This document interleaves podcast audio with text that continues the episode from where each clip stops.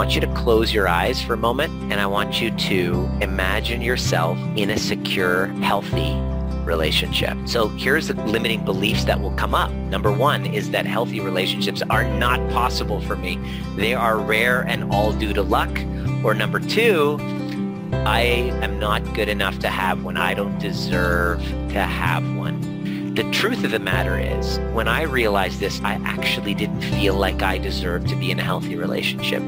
So the person that I chose and the person that I accepted into my life was a direct match for how I felt about myself. It's pretty interesting. You'll get treated exactly the same as you're treating you. Why do I think I don't deserve it in the first place? Take a moment and ask yourself that question. The answer to this is your attachment traumas.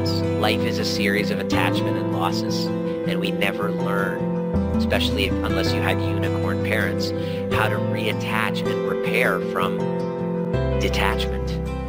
So we have one attachment trauma after another. And as you accumulate it in your 20s, 30s, and 40s, you now are walking around like this big ball of undeservingness and not good enoughness.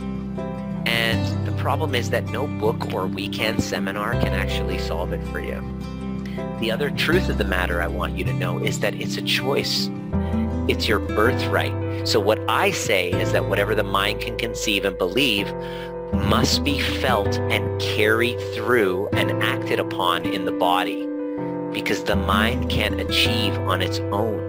It's the body and your actions moving towards deserving that will determine if you'll have the results. So you got to decide and act like you're worthy and deserving and see possibility and invest in yourself because it's my birthright to have a secure relationship because I'm worth it.